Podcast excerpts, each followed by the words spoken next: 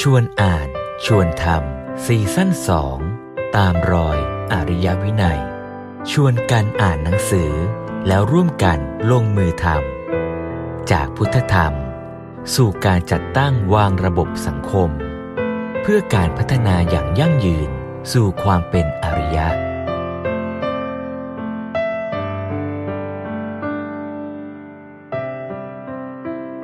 กระบวนการใช้เสียงข้างมาก การใช้เสียงข้างมาก มันขึ้นอยู่กับว่าเสียงข้างมากนั้นต้องการอะไร แต่ความต้องการของเสียงข้างมากนั้น อยู่บนฐานของการเข้าใจความจริงหรือเปล่า ประโยคนี้อ่านครั้งแรกไม่เข้าใจยากนะ ไม่เข้าใจนะคขรับอขออีกรอบขออีกรผอมบต้องอ่านซ้ำสองสามรอบ หลวงพ่อใช้คำว่า คนจะไปตัดสินความจริงไม่ได้ แต่เป็นหน้าที่ของคนเองที่ต้องตัดสินใจเลือกสิ่งที่เป็นจริง ขอตัวอย่างอ่าอะผมผมว่าน่าจะ คืออย่างนี้คือหมายความว่ากฎธรรมชาติมีอย่างนี้ เราจะไปบังคับให้กฎธรรมชาติมันเปลี่ยนไม่ได้อืมเออแค่นั้นเองหลักอันเนี้ยเออคือแต่เราอะพยายามจะทำตัวให้มันเข้ากับกฎธรรมชาติได้แล้วสิ่งที่เราต้องทำคืออะไร ศึกษาให้รู้ไงว่ากฎธรรมชาติมันคืออะไร ถ้าเราไม่รู้กฎธรรมชาติอะเราก็จะทำให้มันตรงตามหลักมันไม่ได้ไง มันก็เลยรีควอรเมนต์กลับมาว่าคือคุณต้องมีการศึกษาอืมเออคุณต้องเข้าใจจริง ๆ ว่าธรรมชาติมันเป็นยังไง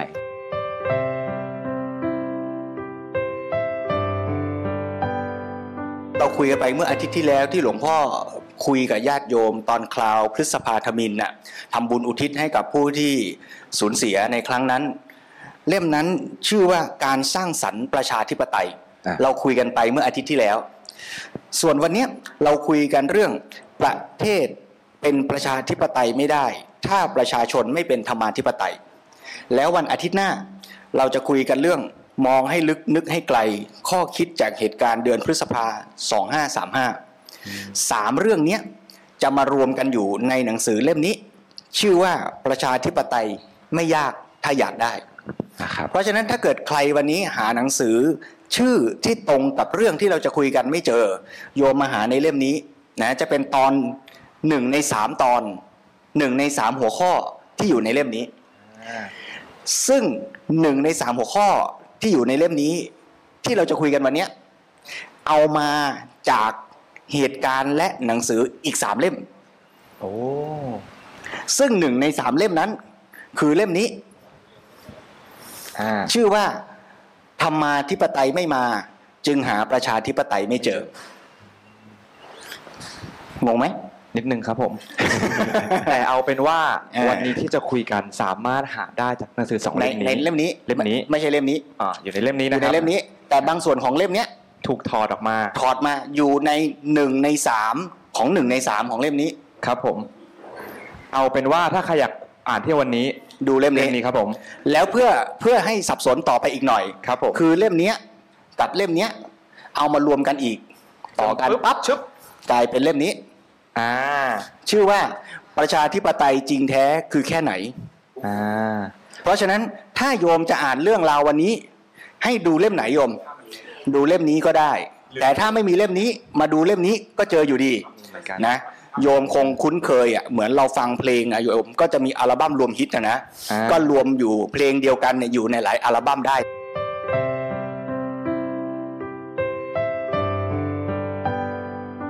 เอาจริงๆตอนแรกที่ที่รับโจทย์อ่านเล่มเนี้ยเราอยากผมอยากอ่านมาก เพราะว่าด้วยด้วยตัวเราที่ก็เหมือนกับค่อนข้างอินในเรื่องของหลักประชาธิปไตย หรือการบริหารจัดการอยู่แล้วครับมันเป็นสิ่งที่เราปกติเราโฟกัสไปที่เฮ้ยประชาธิปไตยประชาธิปไตยเราอยากประชาธิปไตยอย่างเดียว แต่เราไม่เคยถามต่อว่า แล้วอะไรจะทำให้ประชาธิปไตยที่ดี มันเกิดขึ้นได้ซึ่งหนังสือเล่มนี้ ให้คำตอบตรงนั้นผมได้ผมเชื่อเออเราอ่านเล่มนี้แล้วเรา เราเราเอาไปปรับใช้ได้ในหลาย ๆ สถานการณ์มากขึ้นมาก ๆ ครับผมหนังสือเล่มนี้ไม่ได้ต้องการจะบอกว่าประชาธิปไตยดีหรือไม่ดีกว่าระบอบการปกครองแบบไหน แต่ถ้าเราเลือกว่าเราจะปกครองกันในระบอบประชาธิปไตยแล้วมันจะเกิดขึ้นเป็นจริงและดีได้ มันจะต้องมีองค์ประกอบอย่างไรบ้างทิดบิ๊กล่ะอ่านแล้วเป็นไงบ้างอ่าอ่านแล้วสำหรับตัวผมเองผมรู้สึกว่าว้าวว้าวมากๆเลยคืออ่าจุดมุ่งหมายในการปกครองแต่ละอันน่ะจุดมุ่งหมายสูงสุดจริงๆอะมันคืออะไร แล้วเพื่อจะให้จุดมุ่งหมายสูงสุดนั้นมันมันมันเกิดขึ้นได้อะมันต้องการอะไรบ้าง ที่เราจะต้องทำให้ให้ถึงไปถึงจุดนั้นได้ครับดังนั้นหลวงพ่อก็ค่อนข้างจะชัดเจนว่า ไม่ได้บอกว่าวิธีไหนดีที่สุด แต่มีแนวโน้มที่จะพาไปให้ดีที่สุดได้หลวงพ่อพูดใช้ประมาณนี้ครับ ซึ่งตรงนี้อาจจะต้องแยกกันให้ชัดด้วยนะว่าคำว่าหนังสือไม่ได้พูดกับเราในฐานะผู้อ่านที่เราจะต้องคิดต่อ คือผู้พูดพูดในฐานะพระ และนำเสนอคำสอนของพุทธศาสนาว่าว่าอย่างไร ซึ่งพุทธศาสนาไม่ได้บอกว่าต้องปกครองในระบอบไหน แต่เมื่อประชาชนญาติโยมอ่านหนังสือเล่มนี้แล้ว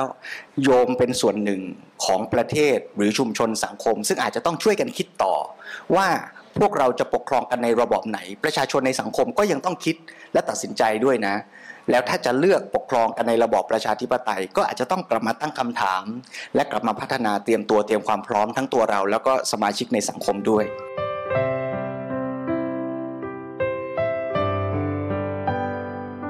เพราะฉะนั้นเดี๋ยวเราจะคุยกันเป็นสามสามช่วงใหญ่ ๆ ช่วงแรกเนี่ยหลวงพ่อหยิบมาจากหนังสือเรื่องการศึกษาเพื่ออารยธรรมที่ยั่งยืน เป็นหัวข้อที่หนักแน่นรุนแรงและ ชัดเจนน่าจะถามพวกเราแต่ละคนกันชัดๆในสังคม ว่าจริงหรือไม่ หลวงพ่อตั้งหัวข้อว่า ปัญหาพื้นฐานของสังคมไทย คือทำอย่างไรจะให้ประชาชนต้องการประชาธิปไตย ปัญหาพื้นฐานของสังคมไทย อาจจะต้องมาเริ่มต้นกันตั้งแต่ว่า ประชาชนต้องการประชาธิปไตยไหมอืมแล้วจะทำอย่างไรให้ประชาชนต้องการประชาธิปไตย นะประเด็นตรงนี้เนี่ยอาตมาจะขออนุญาตยกตัวถ้อยคำขึ้นมาคุยกันสักหน่อย โดยพยายามจะให้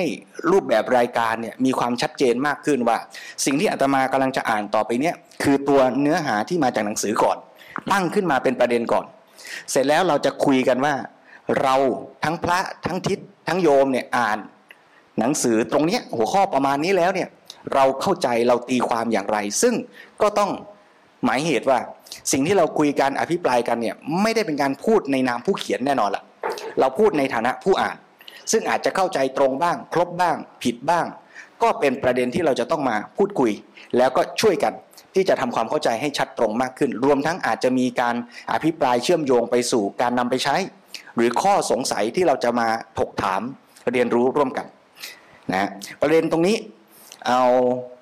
เอาตัวข้อความก่อน ประชาธิปไตยในสงในสังคมไทยเวลานี้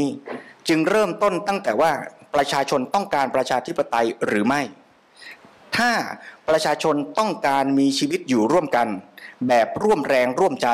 ช่วยกันคิด ช่วยกันทำช่วยกันแก้ปัญหา ช่วยกันสร้างสรรค์ โดยนำเอาสติปัญญาความสามารถของแต่ละคนออกมาใช้ประสานเสริมประโยชน์ โดยการประชุมปรึกษาหารือกันเป็นต้น ก็เรียกว่า ประชาชนต้องการประชาธิปไตยอืมแต่ถ้าประชาชนไม่ต้องการวิถีชีวิตอย่างนี้ แม้ว่าเขาจะต้องการเลือกตั้งเป็นต้น ก็ไม่เรียกว่าเขาต้องการประชาธิปไตยอืมนะฟังอ่านข้อความตรงนี้แล้วเข้าใจยังไง เห็นมุมมองยังไงบ้างสำหรับผมรู้สึกว่ามันเป็นการตีเอ่อด้วยถ้อยคำเนี่ยครับเป็นการตีความประชาธิปไตยในอีกรูปแบบหนึ่ง เพราะส่วนใหญ่แล้วครับ จริงๆจริงๆมันจะไปเชื่อมโยงกับเอ่อไป พารากราฟก่อนหน้านี้ที่หลวงพ่อได้เขียนไว้ว่า พอเราพูดถึงประชาธิปไตยอะครับเราอาจจะมองกันถึงเรื่องรูปแบบกันซะมากกว่า หมายถึงว่าเราก็จะมองว่าประชาธิปไตยอ๋อโอเค มันคือการที่เราโตเกิน 18 และเรามีสิทธิ์ไปเลือกตั้งอือฮึเราก็จะเลือกคนที่เรามองว่าน่าจะโอเค น่าจะดี น่าจะเหมาะสม ไปบริหารจัดการบ้านเมือง ดูแลเรื่องต่างๆ แทนเราอือฮึทีนี้แปลว่าเรามีสิทธิ์ประชาชนทุกคนมีสิทธิ์มีเสียง แล้วก็ใช้สิทธิ์ของเราไปเลือกตั้ง แล้วก็จบแล้วก็รอเขาบริหาร เพราะฉะนั้นที่ผ่านมาครับเราเลยมองรูปแบบประมาณนี้ แต่ว่าพอถึงพารากราฟที่เมื่อกี้เอ่อพระครูได้ได้พูดขึ้นมาครับมันเลยเป็นการกลับมาย้อนมองว่าเฮ้ยจริง ๆ แล้วมันไม่ใช่แค่รูปแบบที่เราไปเลือกตั้งแล้วจบ แต่มันต้องย้อนกลับไปมองว่าประชาธิปไตยแปลว่ามันเป็นเรื่องของประชาชนอือฮึแปลว่าประชาชนเองนี่แหละ ที่จะต้องดึงเอาศักยภาพของตัวเรา ออกมาช่วยกันออกมาช่วยเหลือกัน เพื่อที่จะทำให้สังคมเนี้ยมันดีขึ้นจริง ๆ ไม่ได้แค่ไปทำหน้าที่ตามรูปแบบที่ประชาธิปไตยในแต่ละประเทศเนี่ยเขากำหนดไว้แล้วถือว่าจบแล้ว หลวงพ่อใช้คำว่า ถ้าประชาชนไม่ต้องการวิถีชีวิตอย่างนี้นะแม้เขาจะมีรูปแบบเป็นประชาธิปไตยเนี่ยก็ไม่เรียกว่าเป็นประชาธิปไตย ถึงตอนนั้นเครื่องมือของประชาธิปไตย เช่นการเลือกตั้งเป็นต้น อาจถูกนำไปใช้เพื่อสนองความมุ่งหมายอย่างอื่น ที่ไม่ใช่ประชาธิปไตยก็ได้ ในใจผมนะ ผมก็มีความคิดขึ้นมาตั้งแต่เด็กๆแล้วอย่างหนึ่งว่า สมมติว่าประชาธิปไตยเนี่ยหมายความว่า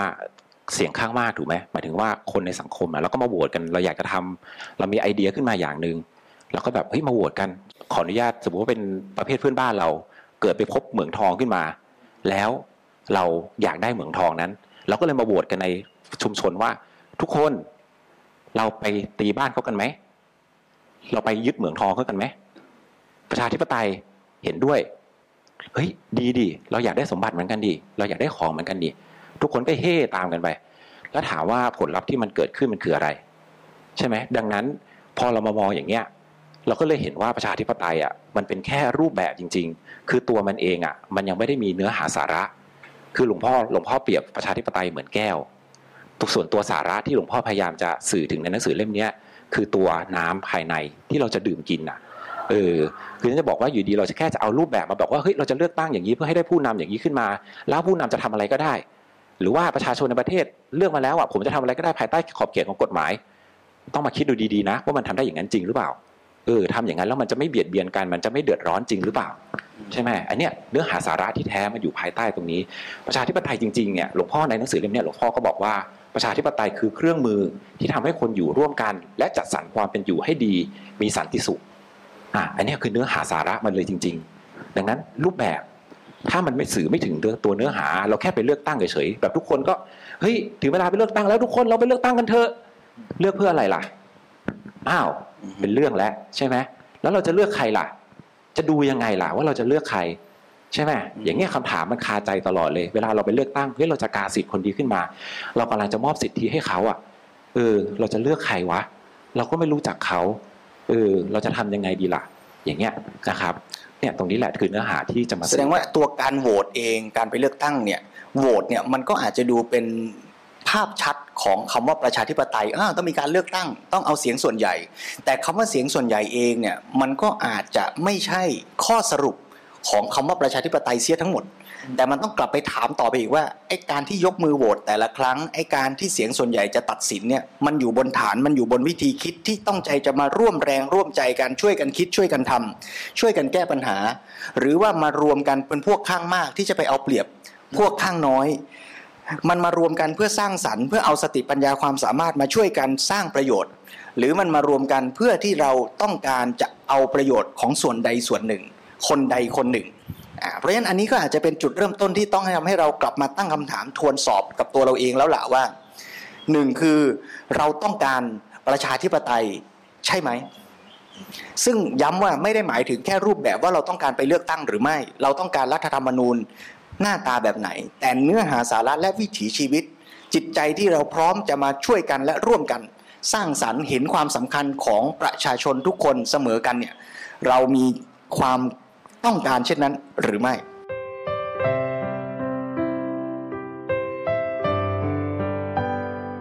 คือจริงๆเนี่ยถ้าเกิดสรุปง่ายๆมันจะมีทั้งสองฝั่งก็คือจะมีฝั่งบวกกับฝั่งลบ ฝั่งฝั่งลบก็คือฝั่งเรียกร้อง คือแบบว่าเฮ้ยฉันเป็นประชาชนในประเทศไทยแล้วเนี่ยฉันมีสิทธิ์อย่างนั้นอย่างนี้อย่างงู้นอย่างนี้นะอันนี้คือฝั่งลบ หมายความว่าต้องมีไหมต้องมีนะ คือมันก็มีกฎหมายเป็นขอบเขต แต่ฝั่งอ่าแต่ที่สำคัญจริงๆเนี่ยที่หลวงพ่อเน้นย้ำก็คือประชาธิปไตยฝ่ายบวก ก็คือเราอะจะมาช่วยกันคิด ช่วยกันคิดช่วยกันทำยังไง หลายหัวดีกว่าหัวเดียว ใช่ไหมแต่ถ้าเกิดไอ้หลายหัวนั้นอะไม่มีความรู้มันก็ช่วยอะไรไม่ได้เหมือนกันนะ หัวเดียวก็ยังจะดีกว่าด้วยซ้ำถูกไหมดังนั้นมันก็เลยกลับมาอาจจะอยู่ด้านล่างแหละมันก็คือกลับมาที่การศึกษานะครับแล้วมันจะมีหลักอีกข้อหนึ่งที่หลวงพ่อเน้นย้ำซึ่งเราบางทีเราแบบหลงลืมกันไป ประชาธิปไตยอะมันจะต้องเกิดจากการปรึกษาหารือกัน คือหมายความว่าคนเราอะ มันจะเกิดความรู้มันจะถ่ายทอดกันได้ มันต้องคุยกัน ปัญหามันจะแก้ได้มันต้องคุยกัน สมมติว่าเรารบกันฉันชอบอย่างนี้ เธอชอบอย่างนี้ แล้วไม่คุยกันต่างคนต่างทำเกิดอะไรขึ้นก็ต่างคนก็ต่างตีกันต่างทะเลาะกัน มันก็จะกลับมาสู่ประเด็นใหญ่ในบล็อกที่สองของหนังสือชุดนี้นะเล่มนี้นะว่า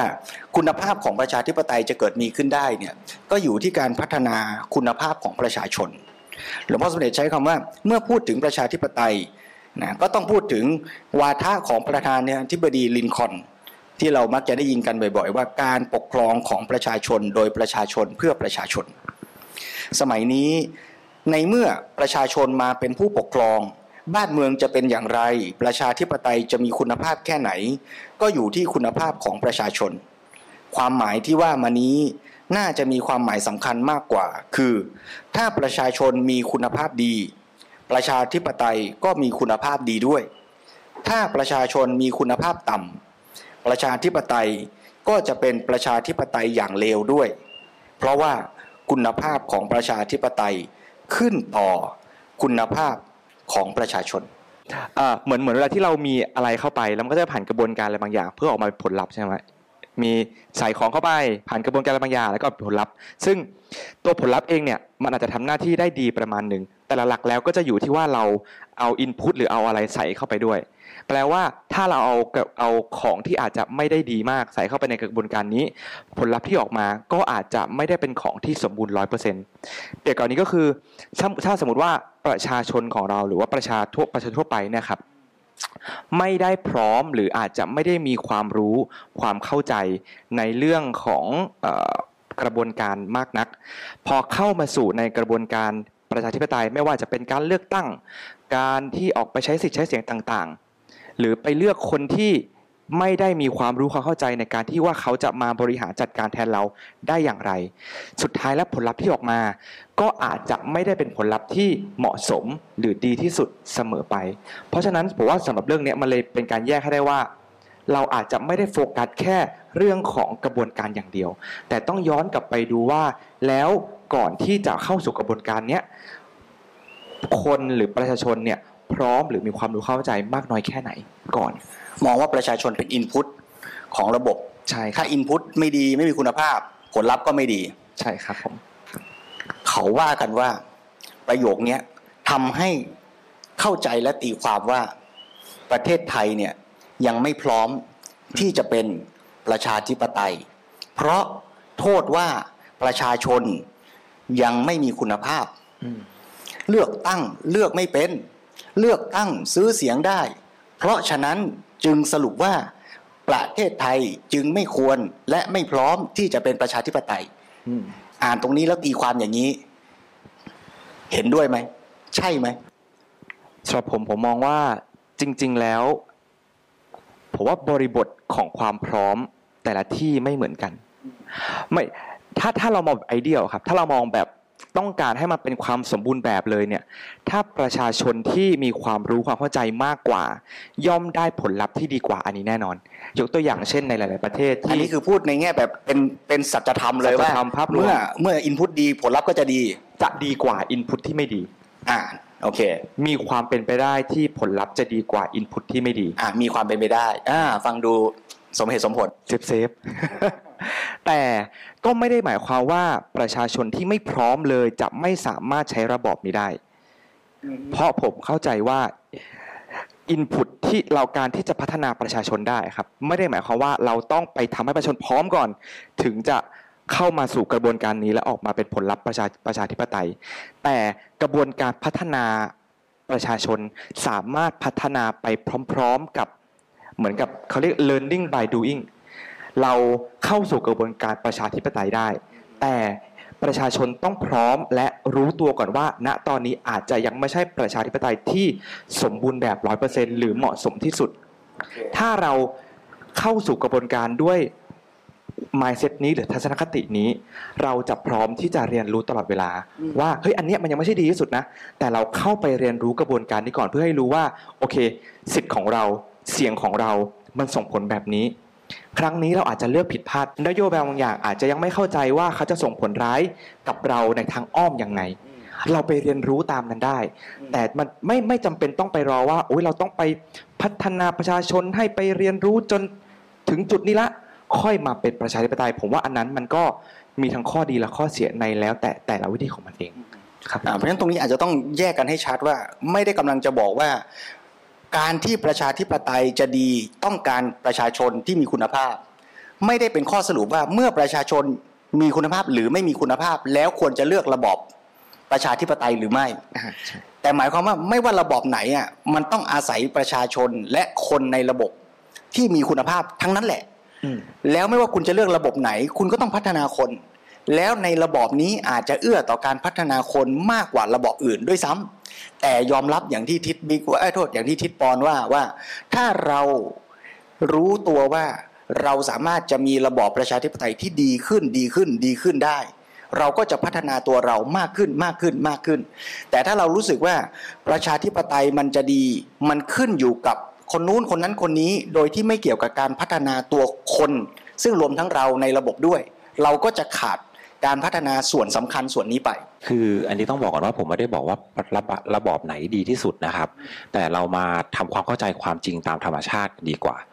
คือคือมนุษย์อะคือโดยธรรมชาติมนุษย์คนหนึ่งเนี่ยมันมีความสามารถจำกัดถูกไหมคือคนคนหนึ่งเนี่ยหลวงพ่อเคยยกตัวอย่างว่าขนาดอาตมาเป็นเจ้าอาวาสเนี่ยอาตมายังไม่รู้เลยว่าในวัดยานเวศกวันเนี่ยมีอะไรบ้าง ถูกไหมคือมันคือเป็นปรู้ได้ไม่หมดในทุกรายละเอียดหรอกใช่ไหมใช่ คือมันเป็นไปไม่ได้ที่ว่าคนคนหนึ่งจะสามารถทำได้ทุกอย่าง โดยเฉพาะยิ่งในยุคปัจจุบันเนี่ย ดังนั้นนะถามว่าการปกครองด้วยคนคนเดียวทำได้ไหมทำได้นะ แต่ยากมากเลยนะ คือคุณจะต้องเก่งแบบเก่งมากๆจริง ๆ ในเมื่อคุณทำคนเดียวไม่ได้ มันก็มีระบบที่ช่วยก็คือ อย่างแม้กระทั่งว่าในระบบของของของของราชานะหมายถึงว่าราชาธิปไตยอะหลวงพ่อยังบอกว่าราชาธิปไตยที่ดีอะยังต้องมีอำมาตย์ที่ดีเลย ราชาคนเดียวอยู่ไม่ได้นะ ต้องมีที่ปรึกษาที่ดีด้วย ต้องมีคนบริวารแวดล้อมที่ดี บริวารแวดล้อมที่ฉลาด คอยแบ่งเบาภาระ ช่วยดูแลในแต่ละเรื่อง แล้วก็ช่วยเป็นที่ปรึกษาที่ดีด้วยให้คำแนะนำที่ถูกต้องเออถ้าถ้าบริวารไม่ดี หัวหน้าก็อยู่ไม่ได้ เออ ดังนั้นในในในเล่มเนี้ยหลวงพ่อบอกว่า ถ้าเกิดสมมติว่าเราได้ผู้นำที่เป็นคนพาลคนเดียว แล้วผู้นำคนนั้นมีอำนาจตัดสินใจ เกิดอะไรขึ้นใช่ไหมมันไม่มีทางออกเลยนะ คือทุกอย่างเละแน่นอน แต่ถ้าเรามีประชาธิปไตยใช่ไหมเรามีคนมีคนช่วยกันคิดช่วยกันทำหลาย ๆ คน ก็ยังสามารถมีโอกาสอะโอกาสที่มันจะแย่อืมมันก็จะลดน้อยลง ซึ่ง มันก็เป็น requirement ต่อมาอีกนะว่า ยิ่งมีบัณฑิตมากเท่าไหร่ ระบบประชาธิปไตยก็จะยิ่งดีขึ้นเท่านั้น และไม่ใช่แค่ระบบประชาธิปไตยด้วยซ้ำจริงๆแม้จะท่านเป็นราชาธิปไตยจะเป็นคณาธิปไตยก็ตาม ยิ่งประชาชนเป็นบัณฑิตมากเท่าไหร่ ก็ยิ่งส่งเสริมให้ระบบนั้นให้สังคมนั้นมันจเจริญยิ่งขึ้นด้วยซ้ำ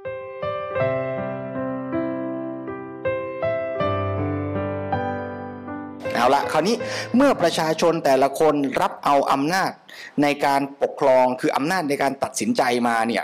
ก็หมายความว่าประชาชนเป็นเจ้าของอำนาจตัดสินใจ เพราะว่าคนไหนปกครอง คนนั้นก็เป็นเจ้าของอำนาจตัดสินใจใช่ไหมถ้าพระราชาปกครองพระราชาก็เป็นผู้ใช้อำนาจตัดสิน ถ้าประชาชนปกครองในระบบประชาธิปไตย ประชาชนก็คือผู้มีอำนาจในการปกครองนี้ หลวงพ่อสมเด็จใช้คำว่า การตัดสินใจ เป็นเรื่องสำคัญมาก หากตัดสินใจถูกก็ดีไป ถ้าตัดสินใจผิด ก็อาจเกิดความเสื่อมความพินาศทุกอย่างทุกประการ หลวงพ่อใช้คำว่าการตัดสินใจเอามาผูกกับเรื่องของเหมือนเป็น key message ของระบบหรือ process กระบวนการประชาธิปไตยเลย เพราะว่าการบริหารจัดการนะครับในมุมผมผมผมเข้าใจว่า ทุกทุกการบริหารจัดการต้องมีการตัดสินใจเกิดขึ้น ซึ่งการตัดสินใจนี้ขึ้นอยู่กับ ผู้ขึ้นอยู่กับระบอบนั้นอะอย่างที่เมื่อกี้หลวงพระครูได้บอกว่า ถ้าเป็นราชาธิปไตยการตัดสินใจก็ขึ้นอยู่กับพระราชา พอเป็นประชาธิปไตยการใจก็เลยขึ้นอยู่กับประชาชน เพราะฉะนั้นเนี่ยการตัดสินใจเพื่อที่จะเลือกเส้นทางนี้ จึงเป็นเรื่องหรือเป็น process ที่สำคัญมากของระบบการปกครองปกครองหนึ่ง ทีนี้พอมาถามคำถามว่า แล้วการตัดสินใจแบบไหนถูกหรือผิดสำหรับผมผมคิดว่า ถูกหรือผิดต้องอยู่ที่ว่า ถูกหรือผิดสำหรับใคร ถ้าสมมติว่าถูกสำหรับเราอืมแต่ผิดสำหรับคนอื่น อันนี้เรียกว่าถูกหรือเปล่า หรือจริง ๆ แล้วมันควรจะมีหลักเกณฑ์ตรงกลางที่ทำให้ทุกคนถูกไปพร้อมกัน หรือผิดไปพร้อมกัน เออเอาละพอตั้งประเด็นว่าถูกผิดของใครเนี่ย เรื่องใหญ่แหละ ใช่ เพราะว่าเพราะว่าถ้าสมมติว่า เราบอกว่าประชาธิปไตยเป็นการตัดสินใจของประชาชน แปลว่ามันไม่ใช่แค่คนเดียวละแต่มันคือประชาชนทุกคนที่อยู่ในสังคมนั้นๆ เพราะนั้นมันเลยไม่สามารถมองได้ว่าแล้วถูกนี้เป็นถูกของฉัน ถูกนี้เป็นถูกของเธอ ถูกเธอผิดฉัน แต่เลยต้องมีหลักเกณฑ์อะไรบางอย่างที่ คิดเผื่อคนอื่น คิดเผื่อสังคมรวมจริง ๆ ว่าไอ้ความถูกต้องอันเนี้ย ไม่ได้แค่ถูกกับแจ้งเดียว แต่มันถูกกับหลักความเป็นจริง ที่จะทำให้สังคมเราเนี่ยมันดีขึ้นได้ มันถึงจะเป็นความถูกต้องที่เหมาะสมกับระบอบที่เพื่อเอื้อให้สังคมเราเติบโตขึ้นแล้วอยู่ร่วมกันอย่างมีสุขไปพร้อมๆกัน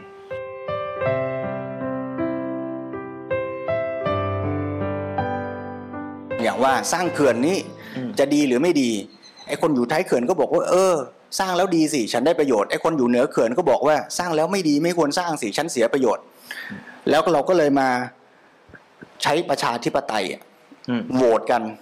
เลือกกันว่าฝ่ายไหนจะถูกมากกว่ากัน อย่างนี้เรียกว่าประชาธิปไตยได้ไหมอย่างนี้คือการตัดสินถูกผิดได้ไหมอย่างถ้าเกิดเราเคยฟังมาอีพีก่อนหน้านี้นะครับ ว่าจริง ๆ อะ ถ้าเราเข้าใจธรรมชาติจริงๆอะธรรมชาติไมันมีกฎธรรมชาติอยู่ใช่ไหม แล้วมันก็มีกฎของมนุษย์ถูกไหมคือโดยธรรมชาติคือคือธรรมชาติมันเป็นอย่างเงี้ยมันสมมติว่าธรรมชาติบอกให้เลี้ยวซ้ายแต่เราเลี้ยวขวาใช่ป่ะเลี้ยวซ้ายก็คือเป็นทางเดินเลี้ยวขวาตกเหว แต่ผมไม่รู้เรากดเราตาบอดอย่างเงี้ยเราก็เดินเลี้ยวขวาเราก็ตกเหว เท่านั้นเองเออดังนั้นประชาธิปไตยมันไม่ได้บอกนะว่าถูกหรือผิด มันเป็นแค่ตัวบอกความต้องการ ดังนั้นจะทำยังไงล่ะ เราก็เลยจำเป็นจะต้องมีปัญญาในการศึกษาหาความรู้ให้มากที่สุดเท่าที่จะทำได้ เพื่อจะให้การตัดสินใจของเราอะ มันตรงตามกฎธรรมชาติได้ดีที่สุด ประชาธิปไตยเนี่ยเป็นระบบที่ดูแล้วมีความเสี่ยงน้อยที่สุด เพราะว่าเนื่องจากว่ามันมีหลายหัว พอหลายหัวโอกาสที่มันมันจะผิดพลาดมันก็น้อยลง แต่ก็ไม่ใช่ว่าหลายหัวแล้วมันจะไม่ผิดนะ อย่างเช่นยกตัวอย่างหลวงพ่อยกตัวอย่างเรื่องโรคแบนอย่างเงี้ย สมัยก่อนใช่ไหมคนก็แบบบอกว่าโลกเนี่ยแบนคนหมื่นล้านคนเลยบอกว่าโลกเนี่ยแบน มีแค่คนคนเดียวบอกว่าโลกกลม พูดออกไปในสังคมเกิดอะไรขึ้น โดนจับไปเผาทิ้งอะ เออ คนไม่ชอบอะเนี่ยประชาธิปไตยไงเนี่ยสังคมประชาธิปไตย ก็คนไม่ชอบอะ ก็ผมไม่เชื่อก็คุณเนี่ยคุณพูดอะไรพวกซั่ว มาอีกร้อยปีถัดมาเกิดพิสูจน์ได้มีรถมียานอวกาศวิ่งออกไปนอกโลกนอกโลกได้หันกลับมามอง โอ้โห แม่งกลมดิกๆเลยว่ะเฮ้ย แล้วเมื่อร้อยปีที่แล้วเราพูดอะไรกันเนี่ย และไอ้นั่นมันตายฟรีอะเออ ใช่ไหมดังนั้นประชาธิปไตยไม่ใช่คำตอบนะ คือคือไม่ใช่ไม่ใช่หมายความว่าไม่ใช่คำตอบหมายความว่าประชาธิปไตยไม่ได้บอกว่าสิ่งที่ทำอะ มันถูกต้องแน่นอนมันเป็นแค่ความต้องการของคนส่วนใหญ่ เดี๋ยวคำว่าถูกต้องเนี่ยอาจจะเป็นคำที่กำกวมอืมขออนุญาตใช้คำหลวงพ่อ หลวงพ่อใช้คำบอกว่า เสียงข้างมาก ตัดสินความจริงไม่ได้ อันนี้เป็นหลักการธรรมดา อย่างที่ทิดบิ๊กยกตัวอย่างเมื่อกี้คือเสียงข้างมาก บอกว่าโลกแบนโลกมันก็ไม่แบนตามเสียงข้างมาก เพราะฉะนั้นการตัดสินความจริงใช้เสียงข้างมากไม่ได้ ต้องอาศัยกระบวนการศึกษาการพิสูจน์ความจริงตามเรื่องตามราวนั้นๆ ใช่ไหมเราตัดสินใจไม่ใช่ตัดสินความจริง ถ้าเอาเสียงข้างมากมาตัดสินความจริง ก็เป็นไปไม่ได้ เราเอาเสียงข้างมากมาตัดสินความต้องการ คือบอกว่าจะเอาอย่างไร ในแง่นี้เราบอกได้ว่าประชาชนมีความต้องการอะไร จะเอาอย่างไร แล้วก็มีมติเป็นที่ตกลงกันว่าจะเอาอย่างนี้ แสดงว่าเราต้องมาแยกสองคำนี้ให้ชัดก่อน มันไม่เคยถูกแยกออกมาเลยจนจนผมได้มาอ่านหนังสือเล่มนี้ครับผมผมว่าอย่างนี้หมายถึงในชีวิตเราที่เราในชีวิตจริงเราตัดสินไอ้นี่ถูกไอ้นั่นผิดไอ้นี่ใช่ไอ้นี่ไม่ใช่เนี่ยอย่างนี่มันปนสองคำนี้อยู่นะใช่ครับ จริง ๆ paragraph นี้เลยครับ เป็น paragraph ที่ทำให้ผมบอกหลวงพระครูตั้งแต่ต้นว่ามันเปิดมุมมองผมมากเพราะที่ผ่านมา ผมมองมันซ้อนทับมาตลอดว่า การเลือกตั้งไปก็คือเราไปตัดสิน ใจสิ่งที่ถูกต้องแล้ว มันคือความจริงมันคือสิ่งที่ดีที่สุดแล้ว ทฤษฎีเนี่ยใช่นโยบายเนี่ยถูกคนเนี่ยดี จริงนี่คือจริงเลย แต่พอมันพอหลวงพ่อแยกเห็น layer ว่าไอความเป็นธรรมมันคือความจริงที่มีตามธรรมชาตินี่อยู่แล้ว แต่สิ่งที่เราไปเลือกกันนะครับ มันเป็นอีก layer หนึ่งเป็น layer ที่มนุษย์พวกเรากันเองตกลงร่วมกันนี่แหละ ว่าเราต้องการสิ่งนี้ เอาที่เรื่องใกล้ตัวหน่อยเราจะมองว่าเราเอ่อเราไปกินข้าวกับเพื่อนกัน นัดกันว่า โหวตกันเลยว่าฉันอยากกินพิซซ่า คนนึงอยากกินอันนี้ แต่คำถามคือแล้วสิ่งนั้นเป็นสิ่งที่เหมาะสมที่สุดกับกลุ่มนั้นจริงๆหรือเปล่า อาจจะไม่ใช่ก็ได้นะ แต่แค่ไอความความโหวตกันตรงนั้นนะครับจะเห็นชัดว่ามันคือความต้องการที่เยอะที่สุดของคนในสังคมนั้น แต่ถามว่าอาหารมื้อนั้นเป็นมื้อที่ดีที่สุดเป็นมื้อที่เหมาะสมหรือเปล่าอันนี้บอกไม่ได้เหมือนกัน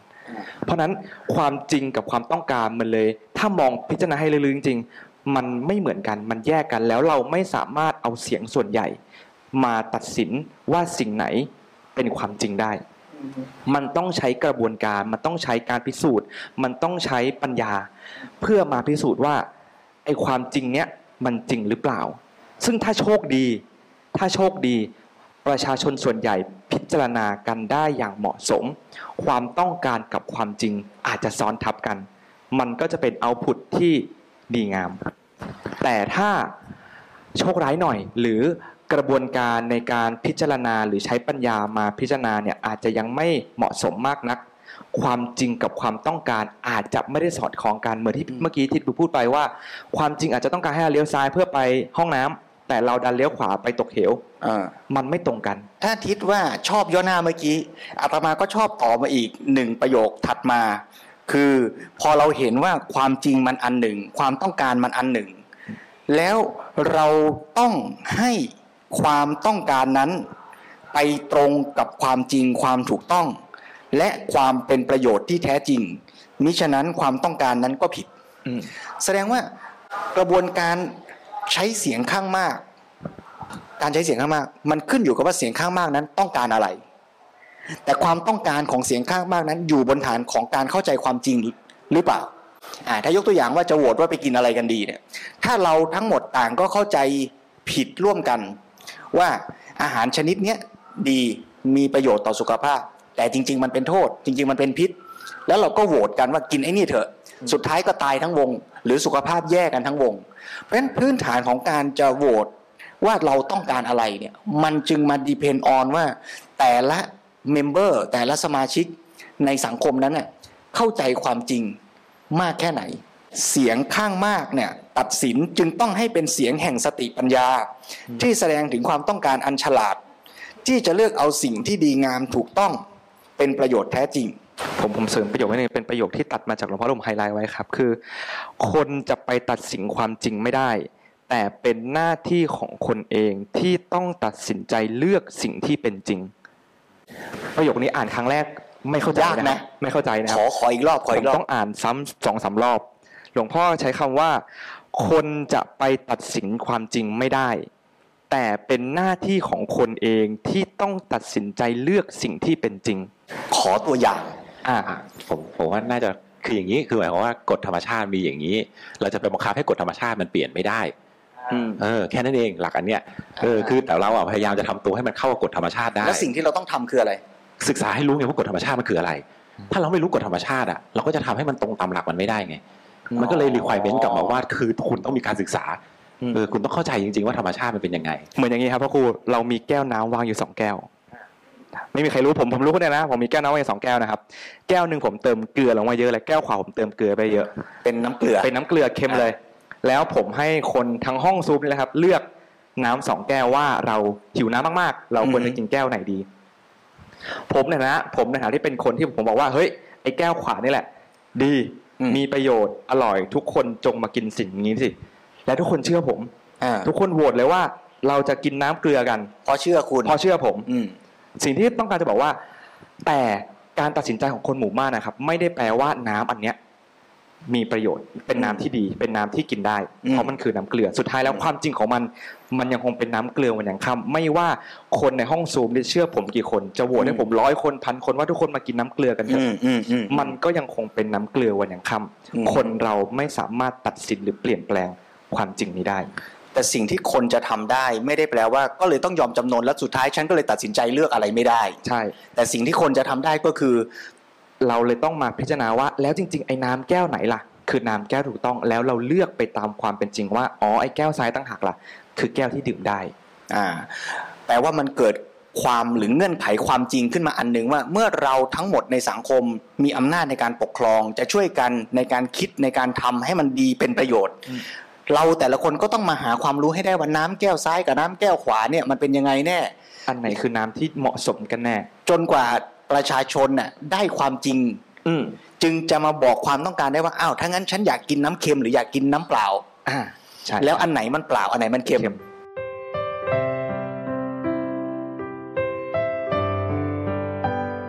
พอเรียกร้องว่าต้องรู้ คุณปูก็ถามมาว่า แต่ถ้าการเข้าถึงข้อมูล การให้ความรู้ การศึกษาไม่พร้อม ระบอบประชาธิปไตยอาจกลายเป็นจุดอ่อนไหมคะเพ ราะคนไม่มีความรู้ ก็ตัดสินไม่ได้ เข้าถึงข้อมูลก็ไม่ได้ หากกระบวนการเสียงข้างมากอาจใช้ไม่ได้ เพราะต้องมาพิจารณาให้รอบด้าน ตรงตามความจริง ดังนั้นระบอบประชาธิปไตยก็ไปเน้นที่เสียงประชาชนเป็นใหญ่ ซึ่งหากคนยังไม่ได้รับการศึกษาและข้อมูลไม่มากพอ การตัดสินใจอาจบิดเบือน ไปจากประโยชน์ที่แท้จริงก็ได้อืมอ่าถามต่อให้เลยเดาใจว่าถ้าคำถามนี้มาก็ถามต่อได้อีกว่า ถ้างั้นเราก็มอบอำนาจให้ใครสักคน ที่เชื่อว่าเขารู้ทั่ว เขาเก่ง ให้เขาตัดสินเลยอืมไม่ดีหรืออ่าน่าจะดีกว่าประชาธิปไตยแล้วโอ้โหประชาธิปไตยต้องมา ให้ความรู้คนทุกคนให้รู้ ก็ให้ทิศอะรู้แล้วนี่น้ำไหนจืดน้ำไหนเค็มอะก็ยกให้คุณตัดสินแล้วเราทำตามคุณเลยดีไหม มันมันก็เหมือนอะถามต่ออาจจะเลยครับอะมันก็เหมือนกับที่ถามเมื่อกี้ว่าอะถ้าเกิดสมมติว่าไอ้คนที่เราเลือกมา แล้วมันกลายเป็นคนไม่ดีล่ะใช่ไหมมันก็พังเหมือนกันอะ คือไม่ว่าระบบไหนมันก็พัง ถ้าคนมันไม่ดีอะเอาตรงๆเลย คุณบุญถามว่าแล้วถ้าปะปะเราไม่สามารถเข้าถึงสื่อหรือไม่สามารถเข้าถึงกระบวนการเร็วได้ ประชาธิปไตยจะไม่เหมาะเหรอ ผมมองว่าเราต้องแยกออกระหว่างการพัฒนาประชาชนกับเรื่องของระบอบ เพราะไม่ว่าจะเป็นระบอบการปกครองไหน ถ้าประชาชนไม่ได้ถูกการพัฒนาหรือไม่มีปัญญา ก็เป็นเหยื่อของการปกครองนั้นทั้งหมด ไม่ว่าจะเป็นเผด็จการหรือประชาธิปไตย ถ้าเป็นเผด็จการเมื่อกี้เหมือนที่พระครูบอกว่าก็เอาไปเลยสิไอ้คนเนี้ยน่าจะดีนะน่าจะเก่งนะคุณตัดสินใจแทนแทนฉันเลย แต่ถ้าประชาชนเองไม่ได้พัฒนาไปพร้อม ๆ หรือรู้เท่าทัน บุคคลบุคคลนั้นที่เป็นเผด็จการคนนั้น เราเองก็มีความเสี่ยงเหมือนกันที่จะทำให้คนนั้นใช้ช่องว่างในการที่จะหาผลประโยชน์ ส่วนตนหรือหลงทิศหลงทางไป แล้วบริหารจัดการไม่ได้เอื้อให้กับประชาชนจริง ๆ แน่นอนประชาอะถ้าเรามามองกลับมามองฝั่งระบอบประชาธิปไตย ถ้าประชาชนเองไม่มีความรู้ความเข้าใจ เราเองก็เลือกตัวเลือกที่ไม่เหมาะสมกับเราเหมือนกัน เพราะฉะนั้นผมมองว่าสองเรื่องเนี่ยต้องแยกจากกัน ถ้าประชาชนไม่ถูกพัฒนาไม่ว่าระบอบไหน เราเองก็จะไม่ได้อยู่ในระบบการปกครองที่เหมาะสมอยู่แล้วครับเพราะฉะนั้นเนี่ยมันต้องถูกการต้องมีปัญญาเข้ามาควบคู่ในทุกๆ ระบบเออน่าสนใจนะ คือการที่เรายังไม่รู้ ไม่ได้แปลว่า เราก็จะต้องไม่รู้ตลอดไป แล้วเราก็เลยโยนให้ใครสักคนมารู้แทนฉันอืมแล้วเราก็เลยคิดว่าฉันปกครองตัวเองไม่ได้หรอก แต่ถ้ามองกลับกันว่าฉันยังไม่รู้ หรือพวกเรายังไม่รู้ สิ่งที่เราน่าจะช่วยกันทำคือทำให้เรารู้ และช่วยกันให้พวกเรารู้ แล้วเราจะได้ปกครองกันได้ดี หรือแม้แต่การที่เราจะเลือกว่าจะปกครองระบอบไหน ถ้าเราไม่รู้ศักยภาพของตัวเอง แล้วคิดว่าฉันคงปกครองตัวเองไม่ได้หรอก เราก็เลยอาจจะเลือกระบอบการปกครอง ที่เราคิดว่าดีที่สุดสำหรับเรา แต่จริงๆ เราอาจจะมีศักยภาพที่จะพัฒนาตัวเอง แล้วเป็นคนที่มีความรู้มากขึ้น จะเป็นประชาธิปไตยก็จะเป็นประชาธิปไตยที่มีคุณภาพมากขึ้นก็ได้ด้วย ซึ่งตรงนี้ก็จะสอดคล้องไปในทิศทางที่หลวงพ่อก็อภิปรายในช่วงท้ายของช่วงที่สองหลวงพ่อใช้หัวข้อว่าหนึ่งบัณฑิตดีกว่าพันพานตรงนี้ต้องอ่านอ่านช้าๆนะโยมนะอาตมาก็หลายรอบเหมือนกัน หัวข้อเนี้ยหนึ่งบัณฑิตดีกว่าพันพาน คือหมายถึงว่า คนเป็นบัณฑิตหนึ่งคน ดีกว่าคนเป็นคนพาลหลายๆคน อันนี้ทุกคนน่าจะเห็นด้วยไม่ยากเห็นด้วยครับ แต่ประชาธิปไตยต้องการให้ทั้งพันเป็นบัณฑิต อืม คือมันดีคนเดียว ไม่พอ มันต้องดีกันทั้งหมด ทั้งพันคนทั้งชุมชนทั้งสังคมนั้นน่ะ ก็จะไปคล้ายที่คุณปูถามเมื่อกี้ว่าโอ้อย่างนี้ประชาธิปไตยมันก็ต้องมาทำงานที่จะทำให้คนทั้งหมดทั้งสังคม ซึ่งเป็นผู้ถืออำนาจปกครองเนี่ย เป็นคนที่เป็นบัณฑิตให้ได้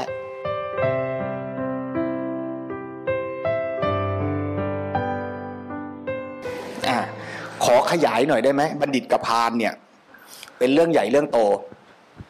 ในสังคมเนี่ยเขาชอบพูดกันเรื่องคนดีคนไม่ดี แล้วเดี๋ยวนี้มีดียอยักษ์กะลันด้วย คนดีอ่า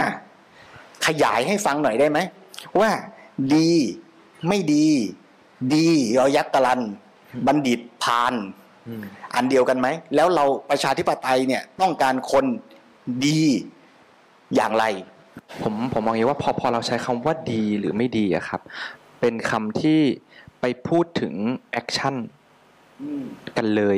เช่นเราอาจจะบอกว่าคนเก็บขยะชิ้นนี้ขึ้นมาไปทิ้งเป็นคนดี แต่จริง ๆ แล้วเขาอาจจะกำลังทำเพื่อ เอาหน้าหรือสร้างอะไรบางอย่างอยู่ มี hidden agenda อะไรบางอย่างอยู่อ่าซึ่งอันนั้นก็ไม่สามารถไปบอกเขาได้ว่าสิ่งที่เขาทำนั้นดีหรือไม่ดี แต่ผมแค่กำลังจะสื่อสารว่า เราไม่สามารถตัดสินใจคนว่าเป็นคนดีหรือไม่ดีอืมผ่าน action หรือการกระทำแต่มันต้องย้อนกลับไปให้ถึงว่าเจตนาเหมือนที่พี่พูดเมื่อกี้นะครับ เจตนาหรือทัศนคติหรือสารตั้งต้นเหตุผลที่เขา action เหล่านั้น มันคืออะไร ถ้ามันเป็นไปตามธรรม มันเป็นไปตามธรรมชาติ มันเป็นไปตามเจตนาที่คิดเพื่อส่วนรวม มันมักจะเกิดเกาะก่อเกิดเป็น action ที่ดีได้อะขอแยกประเด็นนี้ให้ชัดก่อนว่าคำว่าดีไม่ได้การ label ไปที่คนอืมว่าคนนี้ดี แล้วคนคนนี้ทำอะไรอะไรอะไร ก็จะก็ดีดีไปหมดอืมมันไม่มีนิยามนี้ไม่มีในพุทธศาสนา ดีไม่ดีมันดูที่แต่ละ action แล้วอยากให้ใส่ตัวเราไปเป็นคนคนนั้นว่าตัวเราเองอะมันก็ไม่สามารถ label ได้หรอก ว่าเราคือคนดี แล้วเราทำอะไรอะไรมันก็จะดีไปทั้งหมด แต่เราต้องกลับมาเห็นตัวเราจริง ๆ ว่า ในแต่ละขณะมันก็มีทั้ง action ที่เจตนาดีก็มีเจตนาไม่ดีก็มีอ่าแล้วเมื่อกี้ทิศปอนขยี้ลงไปเห็นอีกว่า ใน action ที่แม้แต่หยิบเก็บขยะขึ้นมาเนี่ย ในหนึ่ง action เนี่ยมันก็มีเจตนาอยู่ข้างใน ซึ่งมันไม่เห็นด้วยการกระทำนะ มันอยู่ข้างในเราอะแม่ตีลูกเนี่ยอาจจะเจตนาดีก็ได้ อาจจะเจตนาโกรธก็ได้ เพราะฉะนั้นไอ้เจตนาเนี่ยก็เป็นเรื่องที่เราต้องกลับมา เห็นตัวเราเองจริง ๆ ว่า การที่เราจะไปเลือกตั้ง การที่เรานำเสนอนโยบายนี้ในองค์กรในหน่วยงานของเราเนี่ยเรานำเสนอเราตัดสินใจด้วยเจตนาอย่างไร เพราะฉะนั้นเดี๋ยวเจตนาเนี่ยจะเป็นเรื่องใหญ่ที่เราจะต้องยกมาคุยกันในภาคที่สามคือเมื่อเราจะตัดสินใจเนี่ยเราพิจารณาอย่างไร มันก็จะมีเจตนาตัวหนึ่งล่ะกับที่ทิศปอนพูดเมื่อกี้อีกว่า แล้วเจตนาดีก็จริงเข้าใจรู้จริง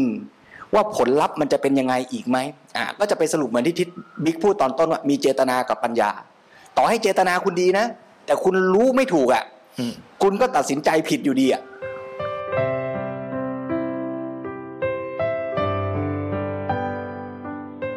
มาพูดกันเรื่องกระบวนการตัดสินใจ ซึ่งเป็นส่วนที่สามส่วนสุดท้ายของหนังสือที่เราอ่านกันอยู่วันนี้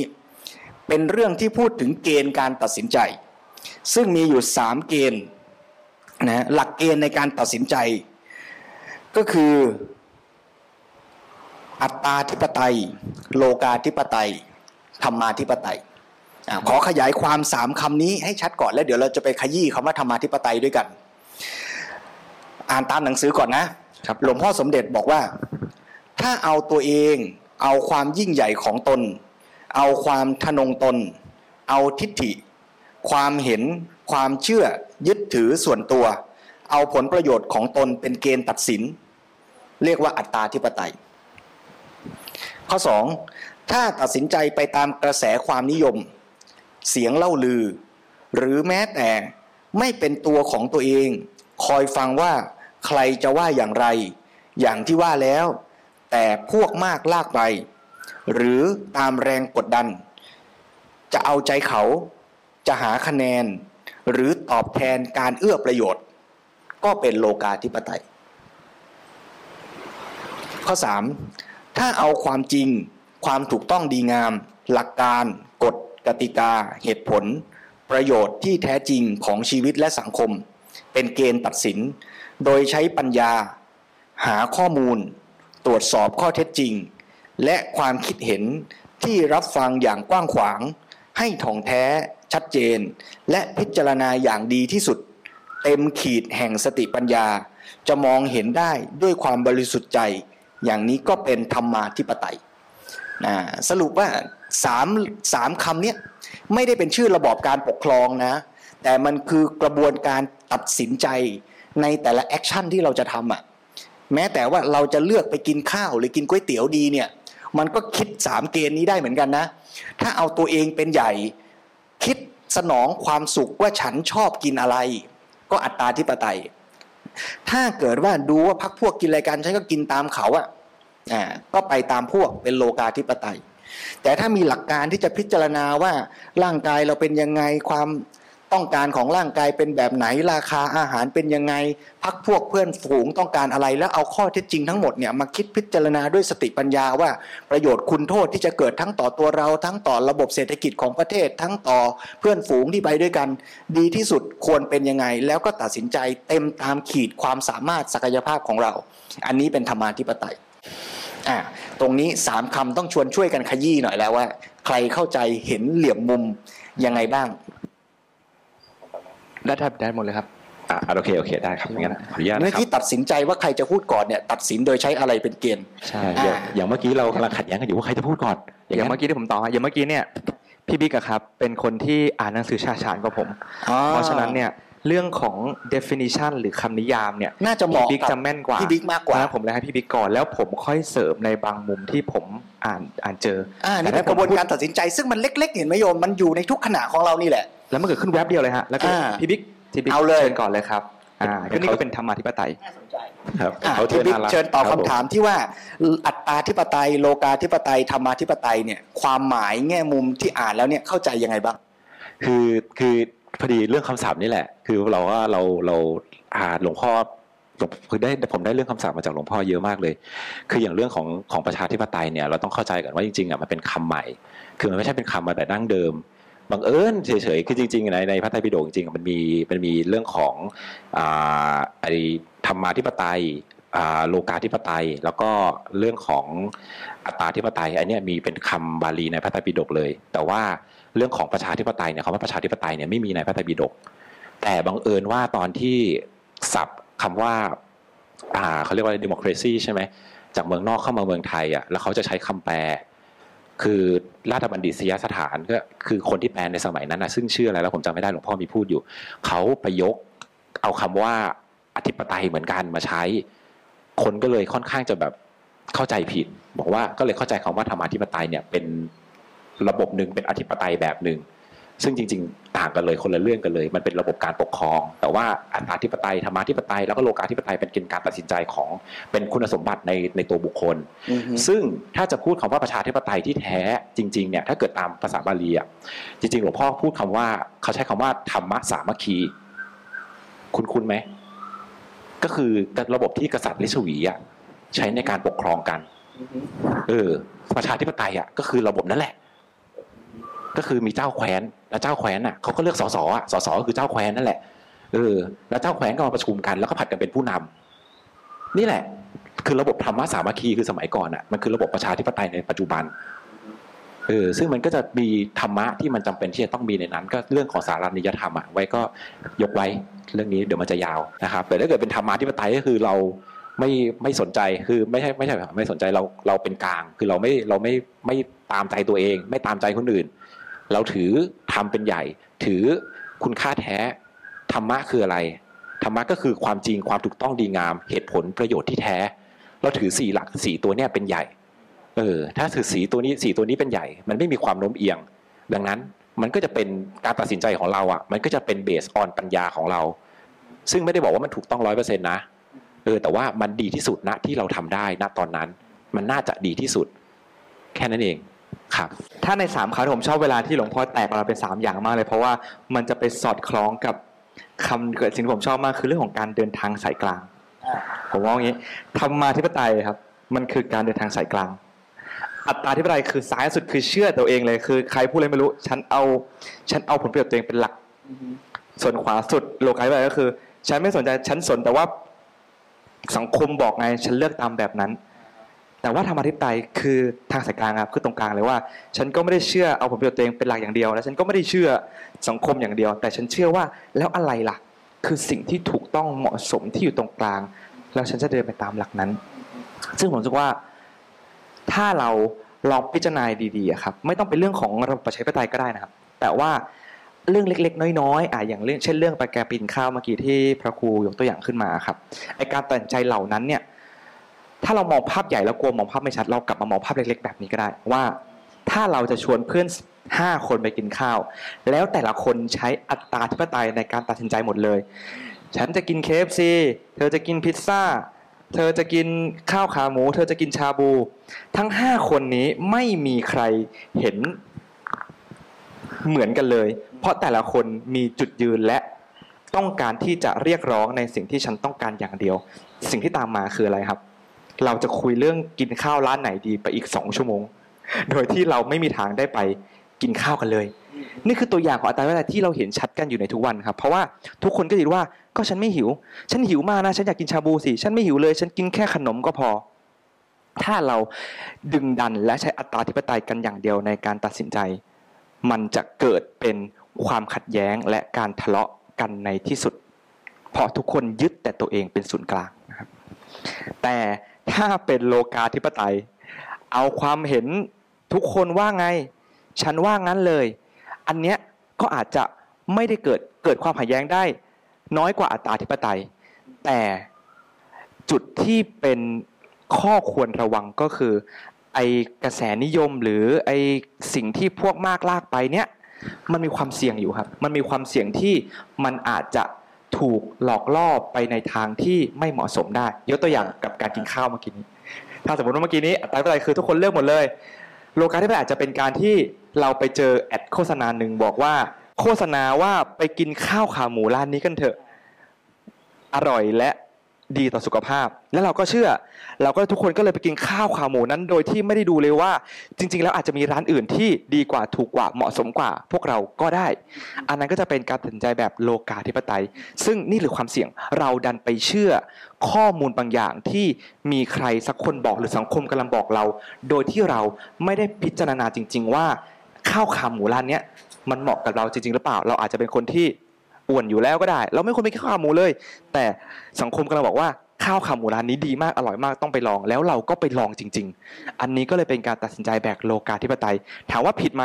ไม่ผิดนะครับ แต่มันมีสิ่งที่อาจจะเหมาะสมและดีกว่าเรา ดีกับเรามากกว่าก็ได้ ซึ่งนั่นก็คือเป็นหลักธรรมาธิปไตยที่เป็นการเดินทางสายกลางจริง ๆ เพราะไม่ว่าถ้าเป็นหลักธรรมาธิปไตยก็คือ จะมีแอดโฆษณามาบอกว่าร้านข้าวขาหมูนี่ดี หรือเราอยากกินแค่ข้าวมันไก่ เพื่อนอยากกินข้าวขาหมู ตามอัตราธิปไตย เราจะไม่ใช้หลักเหล่านั้นในการพิจารณาเลย แต่เราจะมามองจริง ๆ ว่าในห้าคนเนี้ยพวกเราหิวกันแค่ไหน หรือ เราเหมาะที่จะทานอาหารแบบไหน เพื่อที่จะเป็นประโยชน์กับพวกเราจริง ๆ เดี๋ยวเราจะต้องไปออกกำลังกายกันทั้ง 5 คนเลยนะเพราะฉะนั้นเราต้องกินอาหารที่มีพลังงานมากหน่อย มันถึงจะเหมาะสมกับพวกเรา เราก็จะเลือกไปกินร้านอาหารที่เหมาะกับบริบท และสภาพของเออประชาชนหรือหรือเมมเบอร์ของอืมเราณตรงนั้น ซึ่งตรงนี้อยู่ที่ว่าสมาชิกแต่ละคนในสังคมที่กำลังจะตัดสินใจนั้นเนี่ยมีความเข้าใจ ในหลักการกฎกติกาเหตุผลประโยชน์ที่แท้จริงแค่ไหนใช่แล้วผมก็จะบอกต่อว่าแล้วไม่ใช่เราคนเดียวที่ต้องเป็นหลักธรรมาธิปไตย แต่ทุกๆ คนเองก็ควรจะใช้หลักการนี้ในการคิดเหมือนกัน เพราะไม่งั้นถ้าเราใช้ธรรมาธิปไตย อีกคนใช้ธรรมาธิปไตย แต่ถ้าที่เหลือยังเป็นอัตตาธิปไตยอยู่ แน่นอนการความขัดแย้งก็จะเกิดขึ้นอยู่ดี มันเลยย้อนกลับไปที่ประโยคหลวงพ่อที่บอกเมื่อกี้นี้ว่าหนึ่งบัณฑิตไม่เพียงพอ แต่เราต้องทำให้ทั้งพันคน หรือแค่เฉพาะห้าคนในกลุ่มเนี้ย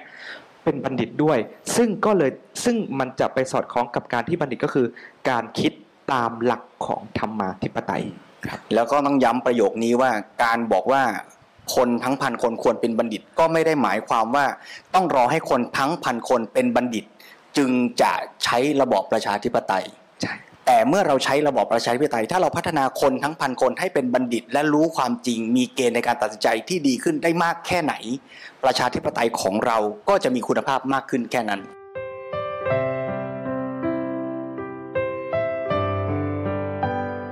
เฉพาะความรู้ในเรื่องนั้นผมว่าไม่เพียงพอด้วยนะครับ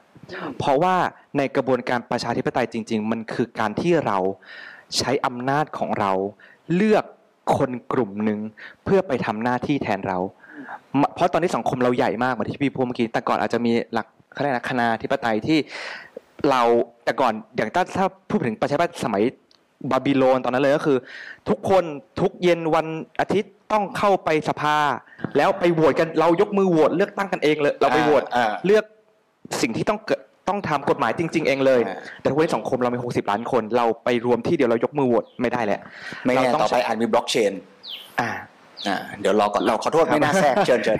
แต่ว่าตอนนี้เราใช้กระบวนการเลือกคนเข้าไปทำหน้าที่แทนเราแล้ว เพราะฉะนั้นเรารู้เพียงเรื่องสิ่งไหนดีไม่ดีไม่ได้ แต่อีกความรู้อีกปัญญาหนึ่งที่ผมมองว่าสำคัญในปัจจุบันมากคือการรู้เท่าทัน คนที่เป็นตัวแทนของเราอืมอืมอืมเพราะผมไม่เชื่อเลยว่า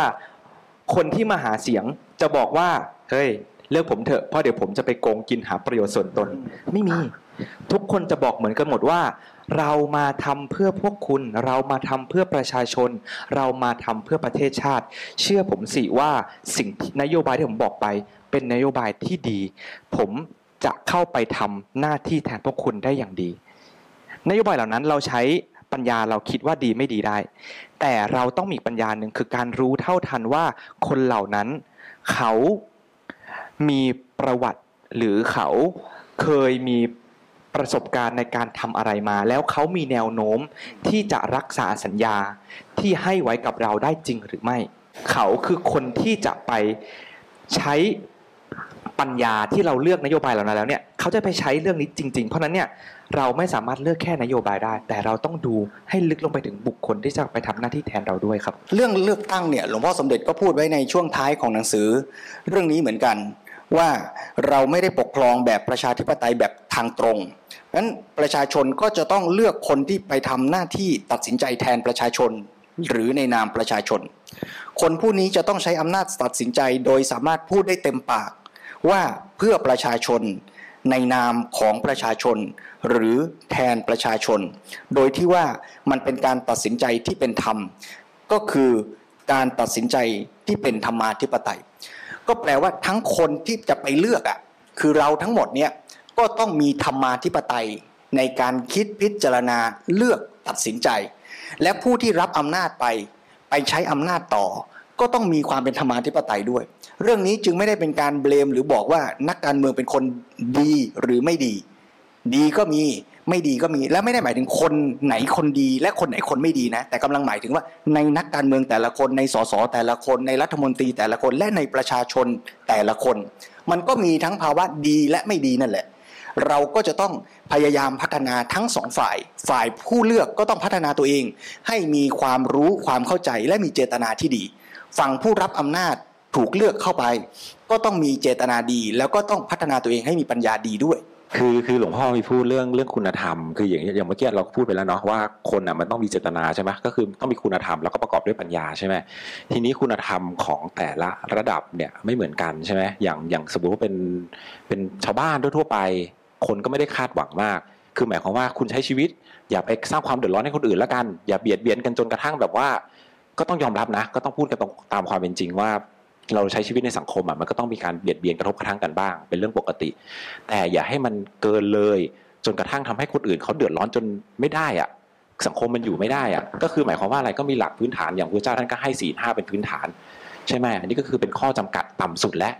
ให้ดีกว่านั้นก็คุณคุณต้องเป็นคนมีน้ำใจ ไม่ใช่คุณต้องนะ คุณควรจะเป็นคนมีน้ำใจ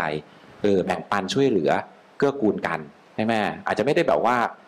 หลวงพ่อยกตัวอย่างว่าแบบเออไม่ถึงขั้นแบบต้องเป็นโสดาบันโสดาบันคือแบบเฮ้ยฉันมีอะไรก็แบ่งๆกันใช้ไปเลยไม่เป็นไรไม่ต้องฉันไม่หวงของ ไม่ถึงขนาดนั้นมนุษย์ธรรมดามันก็ยังมีกิเลสอะฉันก็ยังหวงของบ้าง แต่ก็รู้จักแบ่งปันเอื้อเฟื้อเผื่อแผ่ให้กับผู้อื่น บ้างเป็นครั้งคราวตามโอกาสอืมใช่ไหมแล้วก็รู้จักหารู้จักทำรู้จักทำกิน ไม่ใช่รู้จักหากินหลวงพ่อพูดคำนี้เหมือนกันผมก็สะกิดใจมากเลยผมไปฟังแล้วผมก็แบบเฮ้ยทำกินกับหากินเออไม่เหมือนกันจริงๆนะอ่าทำกินคือสร้างให้มันเกิดขึ้น หากินคือมันมีอยู่แล้วเราก็ไปเอาอะ อืม ถ้าเกิดเราไม่สร้างอะแล้วมันจะมาจากไหนอะใช่ไหมอืมเออมันต้องสร้างเป็นก่อนอะ มันต้องมันต้องทำให้เด็กอะทำกินไม่ใช่ทำให้ไม่ใช่สอนให้เด็กหากินเฉยๆไม่ใช่บอกว่าเฮ้ยอันนี้อร่อยวิ่งวิ่งไปซื้อตรงนู้นสิเฮ้ยตรงนี้ดีนะวิ่งไปไปเที่ยวตรงนี้สิอะไรอย่างเงี้ยไม่ใช่แต่คุณต้องเจเนเรตมันให้ได้คุณต้องสอนให้เขารู้จักเจเนเรตสร้างสิ่งขึ้นมาให้มันให้กับสังคมให้ได้เฮ้ยสร้างผลิตภัณฑ์ สร้างอาหารสร้างเทคโนโลยีอย่างเงี้ยเอออย่าไปไกลนะกลับมาดีไม่ดีกลับมาก่อนกลับมาดีไม่ดีก่อนโอเค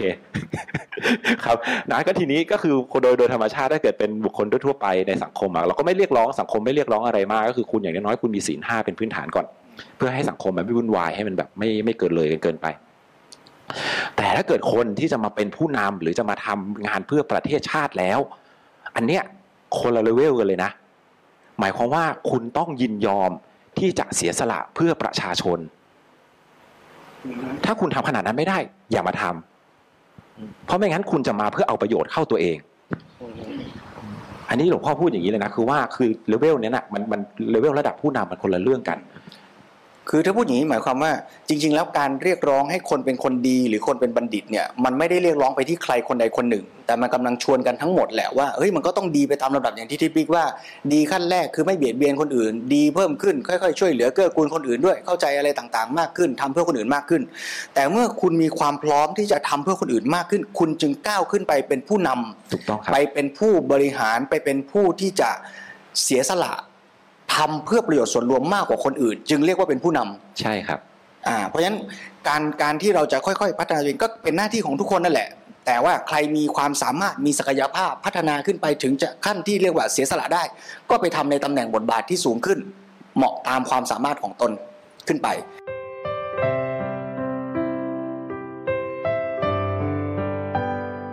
หลวงพ่อพูดคำว่า ข้อมูลไม่ใช่ความรู้นะ ต้องเข้าใจให้ถูกต้องการที่คุณได้รับข่าวสารมามากๆ ไม่ใช่คุณเป็นคนฉลาดนะ ปัญญามันไม่ได้เกิดมาจากการที่คุณได้รับข่าวสารมากๆนะ ปัญญามันเกิดจากคุณเข้าใจข่าวสารนั้น ใช้สติปัญญากันกรองข้อมูลได้ความรู้จากอะไรจากข่าวสารนั้น นั้นนั้นถึงจะเรียกว่าเป็นปัญญา ไม่ใช่ว่าฉันรู้ทุกเรื่องบนโลกเลย ฉันคือคนฉลาดไม่ใช่เออนะอันนี้ก็คือหลวงพ่อพูดว่าคือเวลาจะศึกษาอะไรต้องศึกษาให้เข้าใจจริง ๆ เหมือนเราอยากจะรู้ว่าเฮ้ยคนคนเนี้ยที่เราจะเลือกมาเป็นตัวแทนของเราอะ มันดีจริงหรือเปล่า เราไม่ใช่ว่าเราไปดูตอนที่เขามาไหว้เราอย่างเดียวนะ เราต้องไปดูตั้งแต่การกระทำของเขาย้อนหลังไปเลยว่าไอ้สิ่งที่เขาทำที่เขาพูดเขาทำเขาทำจริงหรือเปล่าแล้วที่เขาทำอะ เจตนาของเขาเป็นยังไง แค่มาไหว้เพื่อเอาคะแนนเสียงช่วงเลือกตั้งหรือเปล่าเออหรือว่ายิ่งแค่มาแจกเงินเพื่อจะได้ให้ได้ตำแหน่งเพื่อจะไปโกงกินต่อไปหรือเปล่า อย่างเงี้ย เราต้องไปสืบดูว่าสิ่งที่เขาทำคืออะไร แล้วผู้นำจริง ๆ อะ ผมไปนั่งฟังของคุณอนามพูดแล้วผมน่าสนใจมากเลย ผู้นำจริง ๆ อะ ไม่ได้เกิดมาจากการที่เอาตัวเองขึ้นไปเป็นผู้นำมันเกิดจากการที่ผู้อื่นอะ ยกเขาขึ้นเป็นผู้นำซึ่งถ้าเกิดพูดเรื่องเนี้ยมันจะไปตรงกับเรื่องอคัญญสูตรเป๊ะเลย ซึ่งผู้อื่นก็อาจจะหมายรวมถึงประชาชนที่เลือกใช่ให้เขาเป็นผู้นำใช่ คือเราอะรู้ว่าคนเนี้ยคือคนที่เราไว้ใจได้ คือคนที่ดี คือคนที่ตั้งใจทำงานจริง ๆ คนที่ซื่อสัตย์สุจริต คนที่คิดถึงประโยชน์ของประเทศชาติของจริง ๆ มากกว่าประเทศชาตินะของโลกนี้เป็นหลักเลยอย่างเงี้ย คือคนคนนี้ไว้ใจได้ เราเลยเลือกคนนี้ไปเป็นผู้นำอันเนี้ยสิ่งที่สำคัญที่สุดมาอยู่ตรงนี้ ไม่ใช่ว่าเขาแค่จะทำประโยชน์ให้เราอะไร ไม่ใช่แค่แบบว่าเฮ้ยฉันเลือกคนนี้แล้ว ฉันจะได้ประโยชน์จากคนเนี้ยอย่างนี้ เออ อันนั้นอะอัตราธิปไตยแต่ถ้าเกิดเรามั่นใจว่าคนเนี้ยเขาเป็นธรรมกับทุกคนเลยนะ ถึงแม้ว่าบางเรื่องที่เขาทำอาจจะขัดใจฉันแต่ฉันมั่นใจได้ว่าสิ่งที่เขาทำอะ มันเป็นประโยชน์ของทุกๆคน แล้วเขาก็แล้วเราก็มั่นใจได้เลยว่าถ้าเกิดคนประเภทนี้ขึ้นไปอะ ถึงแม้ว่ามันจะขัดใจเราอะอนาคตมันต้องมีผลดีกับเราแน่ๆเออ อย่างนี้สิ ลักษณะของผู้นำที่แท้มันเป็นอย่างนี้ อืมเออในสมัยนี้การเลือกตั้งอาจจะไม่ได้เลือกที่ตัวบุคคลเป็นด้านเดียวด้วย อาจจะต้องเลือกนโยบายหรือเลือกแนวคิด หรือทฤษฎีในการปกครอง หรือทฤษฎีในการบริหารเศรษฐกิจด้วย ซึ่งถ้ามองให้ลึกลงไปอีกเนี่ย มันอาจจะยาก ไม่รู้ยากกว่าหรือง่ายกว่านะการที่จะตัดสินอย่างที่ทิดบิ๊กว่า ที่จะไปดูประวัติว่าคนเนี้ยเป็นคนที่มีคุณสมบัติเหมาะจะเป็นผู้นำหรือไม่ แล้วก็จะต้องไปรู้อีกว่านโยบายแนวคิดทฤษฎีที่อยู่เบื้องหลังของพรรคการเมืองของนโยบายชุดนโยบายต่างๆ เป็นแนวคิดที่ถูกต้องสอดคล้องตามธรรมหรือไม่ เป็นแนวคิดที่จะนำพาสังคมไปในทิศทางที่ดี หรือเป็นแนวคิดความเชื่อที่ทำให้เกิดประโยชน์เฉพาะฝักเฉพาะฝ่าย ทั้งหมดนี้ก็กลายเป็นเรื่องที่เรียกร้องประชาชนที่จะไปใช้สิทธิ์ จะไปใช้อำนาจ เลือกจะต้องมีความเข้าใจเข้าใจทั้งตัวคนที่เราจะเลือกเข้าใจทั้งวิธีคิดนโยบายของเขาด้วย ผมสึกว่าหนังสือเล่มนี้หรือว่าคอนเซปต์ตามรอยอารยธรรมซีรีส์นี้ครับออกมาได้ถูกช่วงเวลามาก ๆ เพราะว่าเรารู้อยู่แล้วว่าเรากำลังจะมีการเลือกตั้งเกิดขึ้นในอีกประมาณเดือนเดือนเดียว ดือนสุดท้ายแล้วครับ เราจะทำการเลือกตั้งกันแล้ว แล้วเราประชาชนทุกคน 60 กว่าล้านคนตรงนี้ จะต้องอยู่กับผลลัพธ์ของการเลือกตั้งครั้งนี้ไปอีก 4 ปี เพราะฉะนั้นผมรู้สึกว่าเรามันมันยากจริงๆแหละครับเหมือนที่พระครูบอก เราต้องไปพิจารณาทั้งตัวบุคคล เราต้องไปพิจารณาทั้งนโยบาย แต่เชื่อเถอะว่าถ้าเราให้เวลากับมัน เราตัดสินใจ ตามหลักธรรมาธิปไตยจริง ๆ เลือกทั้งนโยบายเลือกทั้งบุคคลที่เหมาะสมกับบริบทและผลประโยชน์ส่วนรวมจริง ๆ เดือนหนึ่งนี้มันจะทำให้อีก 4 ปีของเรา เป็น 4 ปีที่ดีและเจริญงอกงามขึ้นได้ ผมจะไม่พูดว่าที่ผ่านมาเราเป็นยังไง แต่เรามีโอกาสแล้วครับ เรามีโอกาสที่จะตัดสินอนาคตและกำหนดเส้นทางชีวิต และไม่ใช่ของแค่ตัวเราด้วยนะ ของลูกหลานของเราต่อไปด้วยซ้ำอยู่ในมือเราครับ เราให้เวลาในการที่จะลองดูว่า หลักธรรมาธิปไตยจริง ๆ แล้วมันเอามาตอบกระบวนการเลือกตั้งครั้งนี้ได้อย่างไรบ้างนะครับ อันนี้คือภาพใหญ่ แต่จริงๆผมจะบอกว่าหนังสือเล่มนี้ครับ ไม่ได้จำเป็นจะต้องตัดใช้ในการระบบประชาธิปไตยภาพใหญ่อย่างนั้นเท่านั้น เพราะแค่สังคม หมู่เล็กลงมาที่ทำงานของเรา ครอบครัวของเรา เพื่อนๆของเรา ถ้าเราตัดสินใจร่วมกันโดยการใช้หลักธรรมาธิปไตย มันก็จะทำให้สังคมไม่ว่าในเลเวลไหน ก็เป็นไปได้อย่างสงบสุข เช่นเดียวกัน เพราะฉะนั้นหนังสือเล่มนี้ผมเลยคิดว่าเหมาะสมกับทุกๆ คนแหละครับ แต่ว่าอาจจะลองอ่านไว้เพื่อ แต่ตอนนี้ใกล้กับระบบการเลือกตั้งใหญ่ก็ไปลองปรับใช้กับภาพใหญ่ แต่ภาพใหญ่อาจจะยากเกินไปไกลตัวเกินไป ลองปรับใช้กับสังคมเล็ก ๆ ใกล้ ๆ ตัวเราก่อนก็ได้ เพราะผมเชื่อว่าหลักธรรมธิปไตยนี้ มันสอดคล้องและช่วยให้การอยู่ร่วมกันของเราสงบสุขและเป็นสุขมากยิ่งขึ้นได้ครับผมย้ำว่าธรรมาธิปไตยไม่ใช่ชื่อระบบการปกครอง ไม่ได้เป็นการบอกว่าระบอบไหนดีหรือไม่ดี แต่ในระบบประชาธิปไตยถ้าเราเชื่อว่าเราเป็นอยู่ เราจะพัฒนาประชาธิปไตยของเราไม่ใช่แค่ในรูปแบบ แต่พัฒนาเนื้อหาสาระเริ่มตั้งแต่กระบวนการตัดสินใจของทุกภาคส่วนรวมทั้งตัวเราเองด้วย ให้เป็นการตัดสินใจ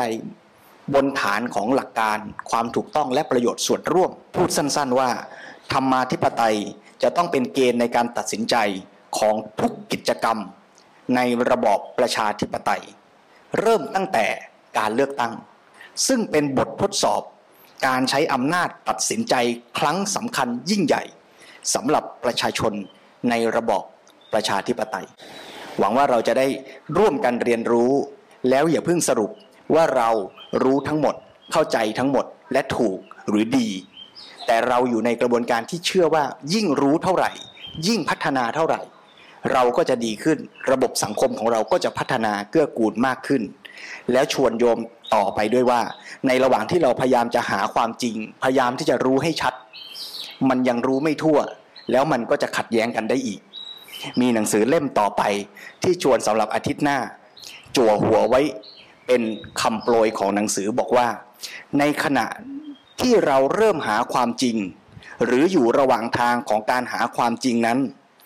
เราไปได้ความรู้ความเข้าใจบางอย่าง และเกิดมีข้อสรุปอย่างใดอย่างหนึ่งเข้า ก็มักจะเกิดความยึดถือว่าเป็นของตัวขึ้นมา ทีนี้พอใครไปกระทบสิ่งนี้เข้า มันไม่ใช่กระทบกับสิ่งที่ยึดถือ แต่มันมากระทบกับตัวตน ถึงตอนนี้ก็ทำให้เกิดปัญหา หนังสือเล่มนี้หลวงพ่อพูดในโอกาสที่มีปัญหาความขัดแย้งทางการเมืองในประเทศ แล้วชวนพวกเราว่าในขณะที่เราก็กำลังพยายามหาความจริง